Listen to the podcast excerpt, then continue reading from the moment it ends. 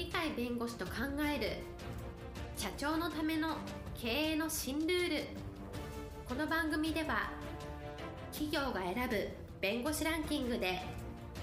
税務部門1位に輝き70冊以上の本を出版し多くの経営者を支えてきた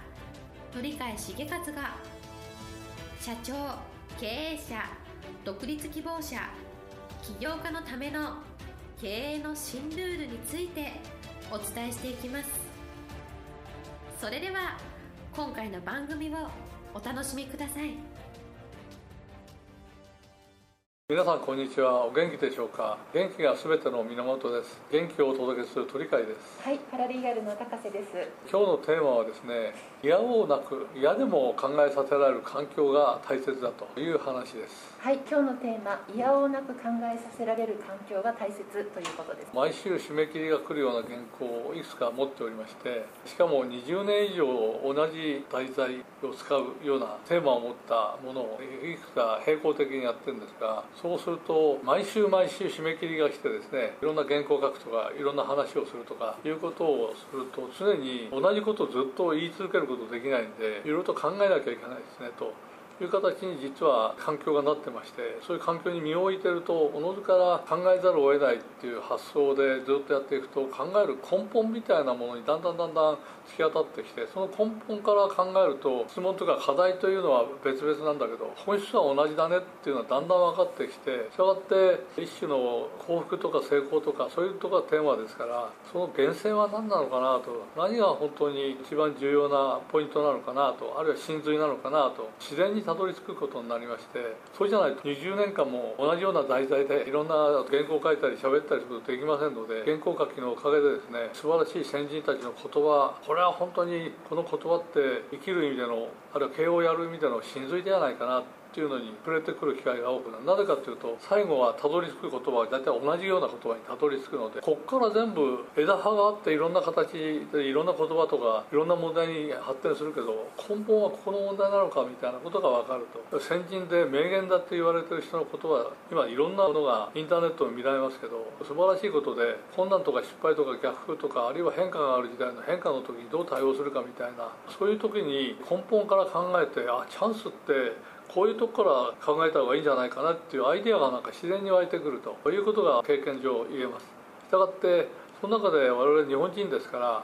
一番使えるなと思ったのはワコンという大和の魂って書いてワコンってありますが日本人のやっぱりワコンの発想っていうのは結局いろんなものに使える真髄という言葉に当てはまるかどうか分かりませんけどそれに近い言葉ではないかなと。実はこのワコンの発想っていうのはいいものは海外のものであろうと国内のものであろうといろんな人のものであろうとそれを自分の方で使うようにするという多様性という自分たちが今まで普通に使ってた言葉とか習慣とか考え方とは違った発想のですね魂を揺るがすぐらいの言葉っていうのは和魂っていうんですが日本人がこれを使って困難を乗り越えてきたっていうその根本にある発想なんですが今英語で言うとダイバーシティって言葉を使いますがダイバーシティは日本的な発想だとワコンそのものでありまして失敗とか障害とか逆風とかそういうのがあったとしてもそれを逆にてこにして成長とか成功とかですねそういうことにつながる発想が生まれる。その一つとして私が一番多用するのが一級前式が残された言葉の「大丈夫心配ないなんとかなる」と単純なこの言葉なんですけど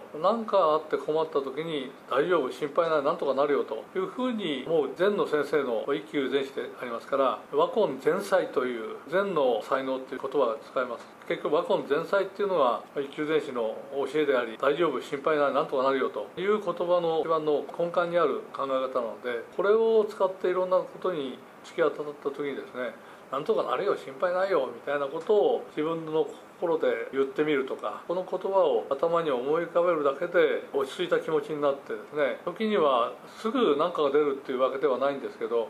ある瞬間にそれがこういうのはヒントだねとかこういうことやったら面白いかもしれないねというようなアイディアっていうのは自然に出てくると。朝起きた時困ったことの回答ってこれじゃないかなと。これがあったら乗り越えられるんじゃないかなっていうのが出てくるのでこの和根前菜的な考え方で大丈夫心配ないなんとかなるっていう考え癖としてあるとするとなんとなく解決策とかいうあるいはうまく解決策が出ないとしても全然へこたれることなくですね元気な姿で日常生活を送れるというのがありますのでそういう意味ではいやおなく考えさせられる環境が人間ないかというとみんなおそらくあるはずなので何らかの環境を変えなきゃ嫌だねというところに置かれることは多いと思うのでそういう時はそういう意味でいいことは考えざるを得ないような時に考えで一番解決策になるなっていうような言葉とか教えとかそういうものを持ってると強いんじゃないかなと。したがって自分を成長させ自分を救ってくれるような元気の源になるような原点っていうのかな。そういうのに当たるためにはいやおなく考えさせられる環境というものは常にあるわけではないのかもしれませんが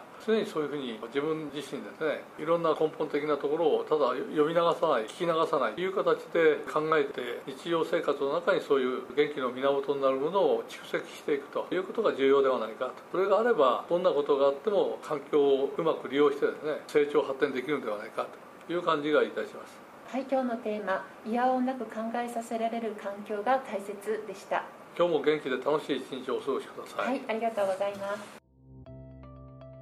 本日の番組はいかがでしたか？この番組は毎週月曜日7時に配信いたします。それでは次回の配信を楽しみにお待ちください。